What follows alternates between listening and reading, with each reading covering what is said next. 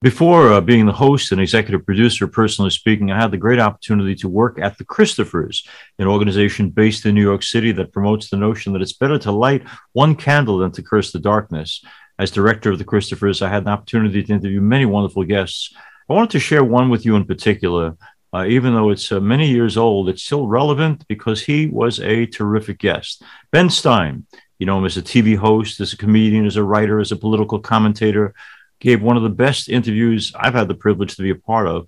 And I thought we'd share with our personally speaking listeners around the world an interview with the great writer, the great speaker, the great television personality, the great actor, Ben Stein. Here's Ben Stein on Christopher Close Up.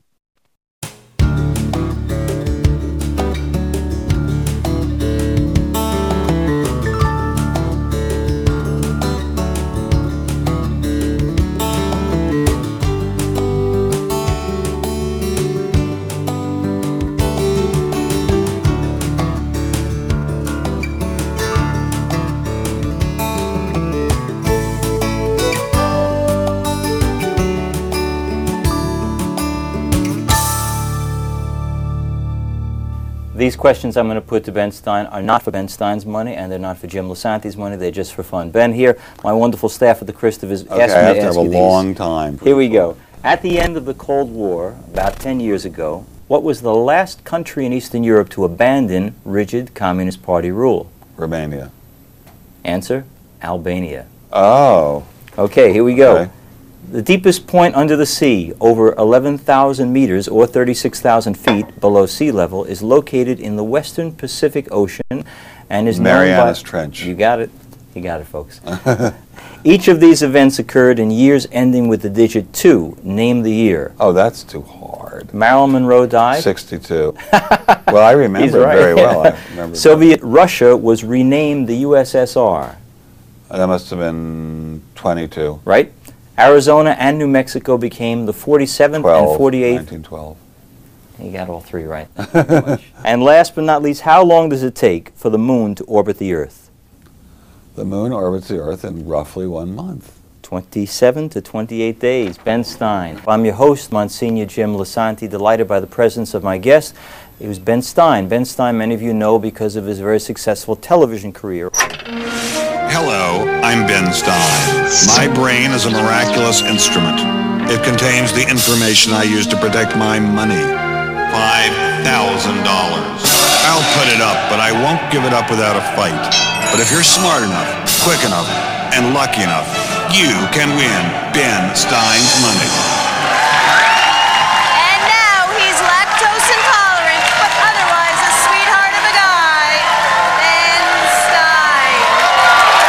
Like to begin, first of all, by welcoming Ben and asking him to speak about his primary uh, responsibility in life, which is he is a daddy and he is a spouse. Let's talk a little bit about fatherhood. What does it mean for you, Ben? Well, my son is a huge, huge factor in my life. I would say he's everything in my life, but then uh, my wife would be mad at me if I said that. But he's enormously important to me. He's 13 years old. I believe him to be the world's laziest human being. There's no possible way to gauge how lazy he is uh, unless you're his father and see him just take his socks off while he's having a snack after school and then just leave them in the dining room or see him just uh, as he's walking across the room just take his shirt and his trousers off and just drop them on the floor even though the clothes hamper is about eight inches away. Uh, but he's very very very sweet and i love him very very much and he is he really is everything to me. He's an angel. What went into the decision to take the risky route of adoption? Well we had been trying to have children in the normal way for or i shouldn't say the normal way but the usual way for, for many years it didn't work we tried all kinds of medical treatments it didn't work so uh, we wanted to have a child. I mean, we had we had had many dogs, and we liked having dogs. We felt we had been pretty good parents to the dogs, so we felt we'd be pretty good parents. We wanted. Uh, I was at a restaurant one day, and I saw grandparents with their children and grandchildren. I thought, I don't want this to be me. I saw kids riding down the street on their bicycles. I said, I don't want it to be me, who's who's the one looking on without the children and grandchildren. I, I uh, saw children riding down the street on their bicycles. I thought, I want one of those kids to be mine someday. And uh, I, I think we made the right decision. He's a little angel. I have no clue how anyone as lazy as he is is ever going to have to earn a living, but is ever going to be able to, rather, able to earn a living. But maybe he won't have to. One never knows. Ben, did you get any reaction from folks by way of saying that because when you adopted, you weren't a kid, that maybe you were adopting too late? Very few people said we were too old. Uh, one or two uh, teased us about it, but that hasn't really been a problem. I mean, my son uh, refers to me and uh, my wife as geezers, but uh, and uh, of course me, he's always punching in the stomach because I'm overweight, and he calls me the Pillsbury Doughboy. But uh, it, has, it hasn't been a problem really so far. I mean, I do regret that in the normal course of events, unless I have some miracle of immortality on Earth, I won't get to see him be very old. But uh, that breaks my heart. But uh, I just love him so much every minute that all of that is sort of washed away. I the other night, my wife and I were watching a documentary about World War II, and there are these horribly sad pictures of my fellow Jews being murdered. And then from his room, we heard him playing the harmonica. He had awakened, and just to make sure we knew he was around, he was playing the harmonica. And I thought, oh, how sweet, this little angel playing the harmonica. And I thought the sound of Tommy playing the harmonica at midnight is the sweetest sound anyone could hear. What's the impact, Ben, when you've been used to being just two and the family expands to three? How did it impact on family life for you and your wife? It was a gigantic strain at first, gigantic. Um, not so much because of Tommy, because uh, Tommy uh, was very small and didn't really do much. But we had a nanny, we had a live-in maid, and I was suddenly like the fifth wheel, and I was just uh, very un- an unimportant part of the machinery of the household. And it made me feel pretty angry. We had a house out at the beach, and I started spending a great deal more time out at the beach, which was a mistake. I should have just rolled with the punch and just admitted that for a long time he's going to be number one. And uh, and and it didn't. It took a while. It took a few years, but now we've all got a good idea of what our places are. Each of us thinks we're the most important. so that's uh, how it works. But it, it's a strain. It's definitely a strain. I'd say uh, uh, I was very very lucky that I had a program, if I may say this. I guess I can on this show. Absolutely. A God-centered program that taught me a little bit about humility, and uh, that helped enormously. It helped enormously to realize that I was not the center of the universe. So it, in the end, it resolved itself. It- it- Oh, it resolved itself very well. I mean, my, our son continues to be the world's laziest child, but he's also very, very sweet and adorable, and we love him to pieces. And I'm a, you know, people say to me, uh, "What do you think he'll do for a living when he grows up?" And I say, "I hope he just stays with us. I hope he just stays at home and never goes anywhere, because I can't imagine what it's going to be like when he's left the house. I just can't imagine." Ben, the uh, folks who know you and know of your notoriety, uh, I think of you as a very cerebral man, this very intellectual guy. Were you surprised in, in your relationship with Tommy that you turned out to be as much of a mush as you are? No, I thought I would because I was very mush, much a mush about my dogs. I'm very much a mush about everything. I'm not a very cerebral person. I'm a very emotional person. I cry a lot, a really, really lot, and uh, I'm not at all surprised that, that I became so mushy about Tommy. I mean, Tommy can just say something to me like, "These are really good cookies, Daddy," if I make him cookies, and it brings tears to my eyes. And uh, the other day he was not feeling well and my wife wanted him to go to school anyway and i said no if he's not feeling well let him sleep till he feels better. And uh, when he felt better a few hours later he came into my room and he said thank you for letting me sleep late daddy. And i just brought tears to my eyes. I mean any any display of gratitude or affection by him just brings tears to my eyes Ben, uh, I don't know if our viewers know this or not, but you are yourself the son of a, a noted and impressive father. Uh, now, now Tommy has a, a noted and impressive father. oh you're kind to say so Well, no, I think that's true. But just what would be your learned experience from having had an impressive and important dad in terms of advice you might give Tommy? Like, is he going to be overshadowed by or intimidated by following a man like you? Well, you're asking a very good question. Um, you're asking an extremely good question. That's one of the best questions anyone's ever asked me in an interview, maybe the best. Um, I think I was, uh, well, I was lucky in a sense because my father, while an incredible, unbelievable genius, I mean, just a man of astounding talent in many areas and very well regarded, especially in the fields of economics and finance, and advisor to every Republican president since Eisenhower. Uh, he was extremely modest and self-effacing around the house. He never threw his weight around about that. He was a big do-it-yourselfer, and I have many more memories of him making storm windows than of him talking about uh, fiscal policy. Um, and he did not really become nationally famous until I was already in law school, and uh, so it, it didn't it didn't weigh on me the way I think it weighs on Tommy. To to me, having a very famous and well-connected father was extremely useful. I mean, I can't describe to you how useful it was. First of all, he was full of good advice on every subject. Second, he was incredibly good at finding material for me on any subject. Third, job after job after job that I got when I first got out of school were based on his connections. It was only when I turned to Hollywood that he had absolutely no connections at all, and uh, actually I was able to do better there without that. But but but I got to a state where I was well known enough to do well in Hollywood, largely by his connections. Now Tommy has seen and never know it, knew a time when I wasn't famous, and uh, so I think it does weigh on him. I think in a sense he feels it's very hard to compete with me.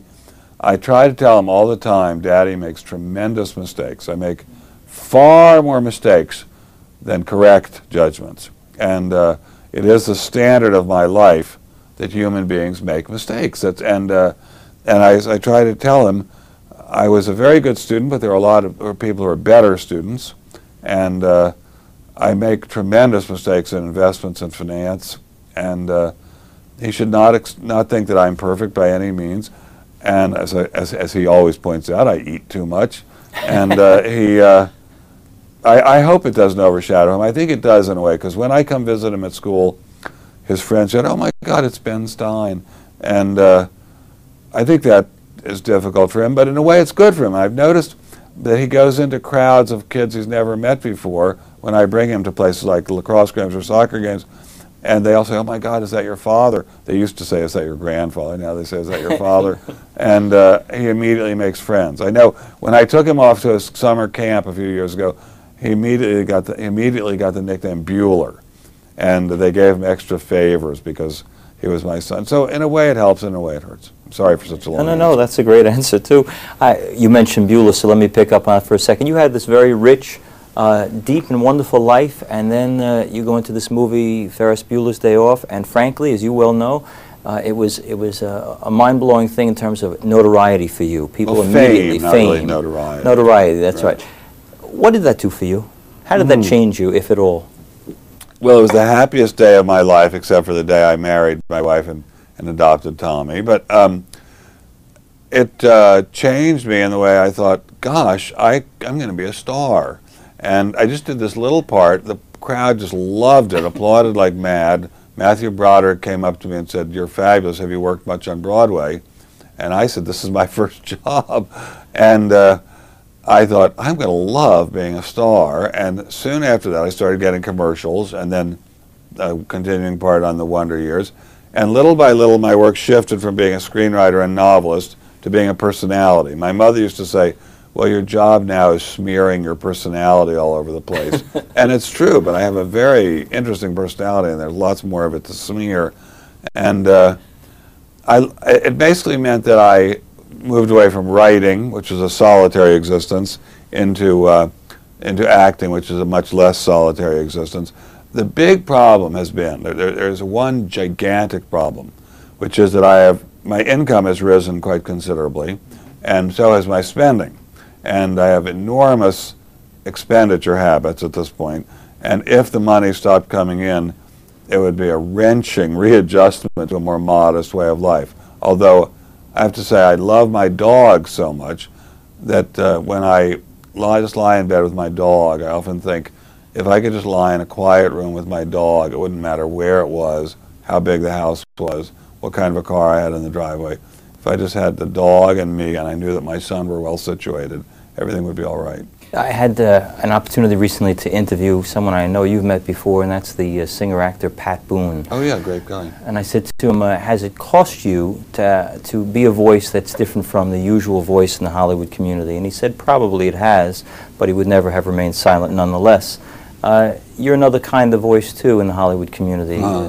Uh, the reaction to you, Ben, is? Well, they can't believe it. I mean, they most they mostly think I'm kidding. I mean, when I first came out there, I had only recently left working for Mr. Nixon, so I got teased about that just enormously. I mean, enormously. When I would, I mean, people would say, "Here's our resident fascist, Ben Stein," which is really out of control. But uh, in recent years, they've sort of gotten used to me. I mean, they their jaws drop open when I say that abortion is homicide, and uh, when I'm on a talk show, if I say a woman's right to choose is equivalent to a woman's right to murder, um, boy, they get very mad at me. I mean, they're mad at me doesn't really start to describe it. I mean, go crazy is the right way to put it. They go crazy. But you know, uh, that's who I am. That's what I believe in, and uh, I'm. I will hate. I would hate if I lost my job because of it. I would hate it because I love doing being a TV star, even a little teeny cable TV star. But uh, you have to be who you are. What, what's the background of the point of view, though, Ben? Where did Of that come being right from? to life? Yeah. Well, I wasn't always right to life. I mean, when I was in college and law school, I, uh, just like everybody else, thought that the right to life was a ridiculous, silly idea. Um, but, um, well, it came about through A, I saw women who were pregnant who were playing Mozart to their babies, and yet were in the National Abortion Rights Action League. And I used to say to them, if you think it's a baby, you can appreciate Mozart. How can you then also say it's a massive fetal tissue of no moral value when you abort it? So that was one. Second, I saw that when people in the midst of committing a crime shot a pregnant woman and killed the baby, they were charged with homicide. And I thought, well, then why isn't the abortionist charged with homicide? And third, when we adopted our son, I thought, my God, this ineffably beautiful spirit could have just been ground up in the most painful, sadistic way. Uh, thank God his mother chose life, and how I wish that all mothers chose life. I, I'm very fascinated. I'm not. It seems to me our point of view is self-evident. I to, it doesn't seem to me you can reach any other point of view. The point of view that uh, children are allowed to be aborted and murdered at the will of uh, anybody who feels like doing it, uh, that is to me extremely puzzling. I understand that women do not want to be burdened by having babies and having to care for them if they don't want to, but that's why there's adoption. I mean, there's so many people out there waiting to adopt. I do think it is time for a national pro-adoption, pro-life policy with major tax breaks for adoptive parents, major federal government support of single mothers who, who uh, choose to have their babies. I mean, I think we should really be putting our money where our mouth is. I think it's wrong to tell the, a woman who's in torment about being pregnant when she doesn't when she doesn't want to be. Just go ahead and be brave and do it. If we really care about life, we've got to back it up.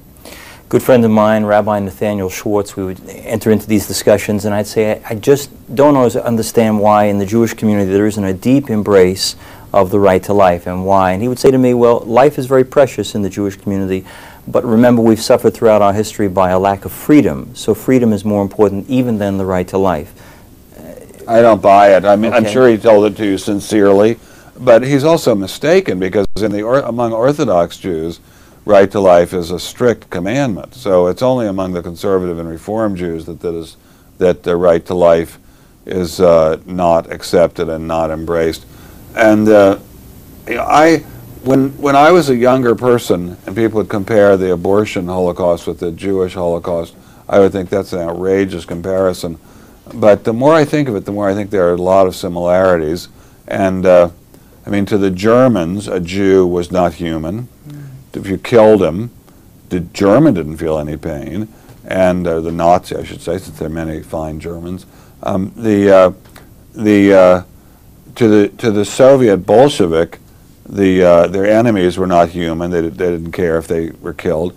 And to the people who are on the pro-abortion side of the issue, babies are not human. I mean, if they, what I often think is, if some national TV network would show an abortion from the uterus, show the baby being ground up, show the baby being asphyxiated or poisoned, and do that every night for a week, the debate would be over.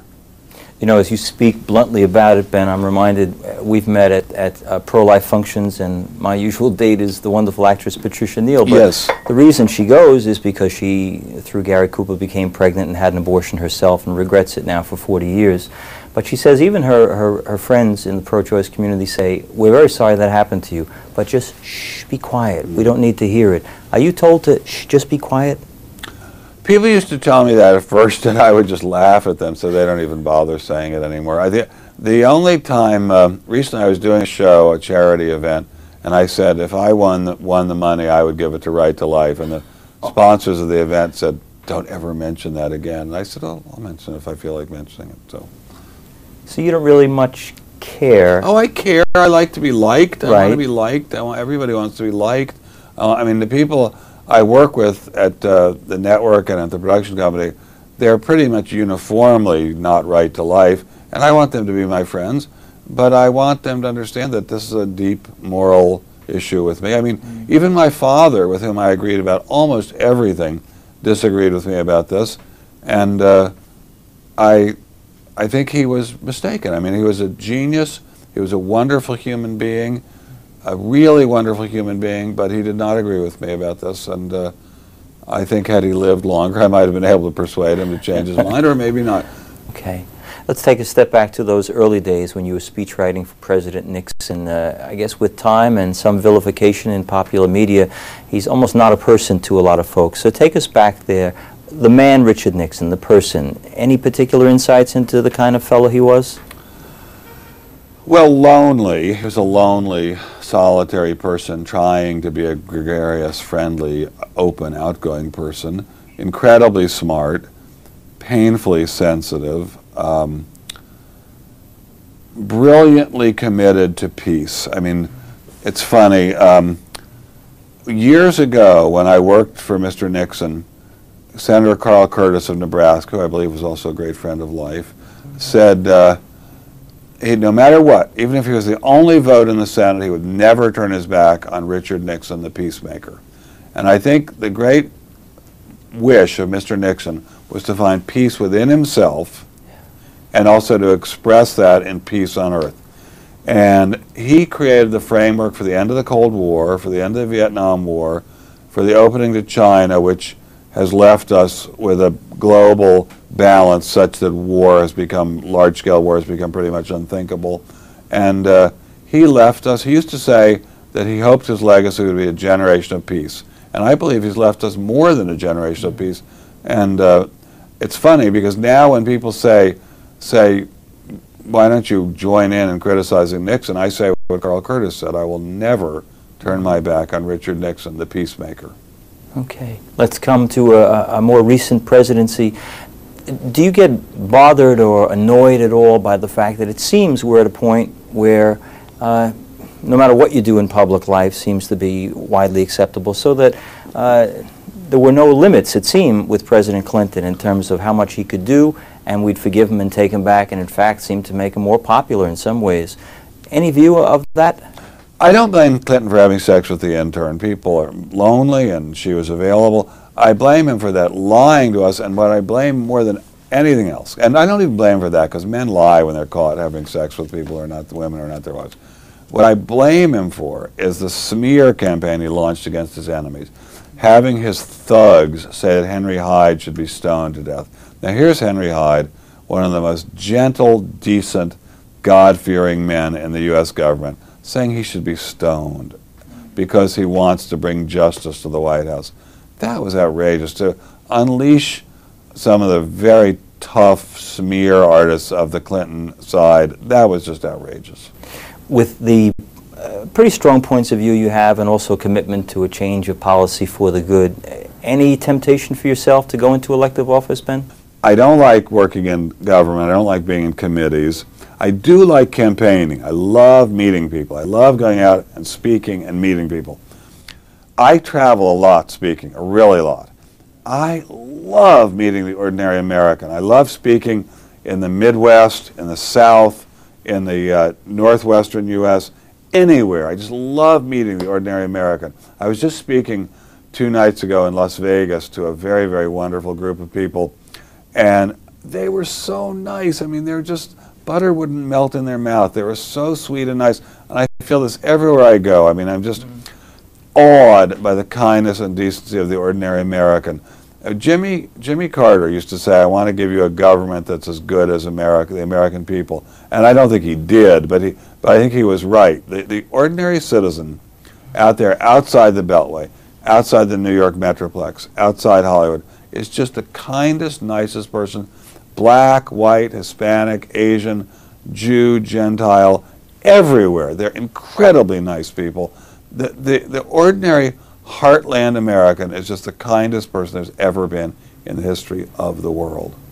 In my final moments, Ben, and this may give some reflection as to your own spiritual journey in life, but given the opportunity before you go home to God to ask the maker of us all any particular question, is there anything you'd most be pressed to ask? I would ask why he let uh, so many suffer in the Holocaust and other cruel acts of man versus man, and why he, uh, why he let abortion go on so long. But uh, you know, Robert E. Lee, who is one of my idols, said a very smart thing about that. He said, "We have a lot of questions, and Thy will be done ought to answer them all." And and if today this were the end of the earthly journey for you, do you have any clue at all, Ben, as to what you'd like you, yourself to be remembered for your legacy? Hmm, I think a friend of life would be a good one. I, I will tell you though, I think when I see my you, when I see my son smiling at me and playing his harmonica and giggling, and he sees me giggling as he plays his harmonica, I think I'm in heaven already. And I think to be with your family and those you love, smiling in peacetime in America, that's paradise already. I, I often I often think maybe I've already died and, and, and am already in heaven.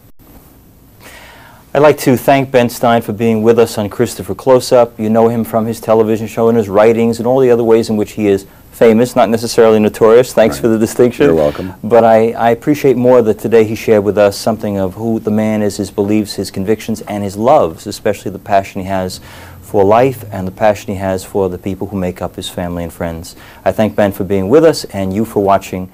I want to thank our friends at Christopher Close Up for sharing with us this wonderful program in which we got to interview the wonderful commentator Ben Stein. He has such wisdom. It was an honor and a privilege to interview him years ago, and I wanted to share that Christopher Close Up moment with you on Personally Speaking. I'm Monsignor Jim Lisante. Thank you for being with us. We'll see you next time on Personally Speaking.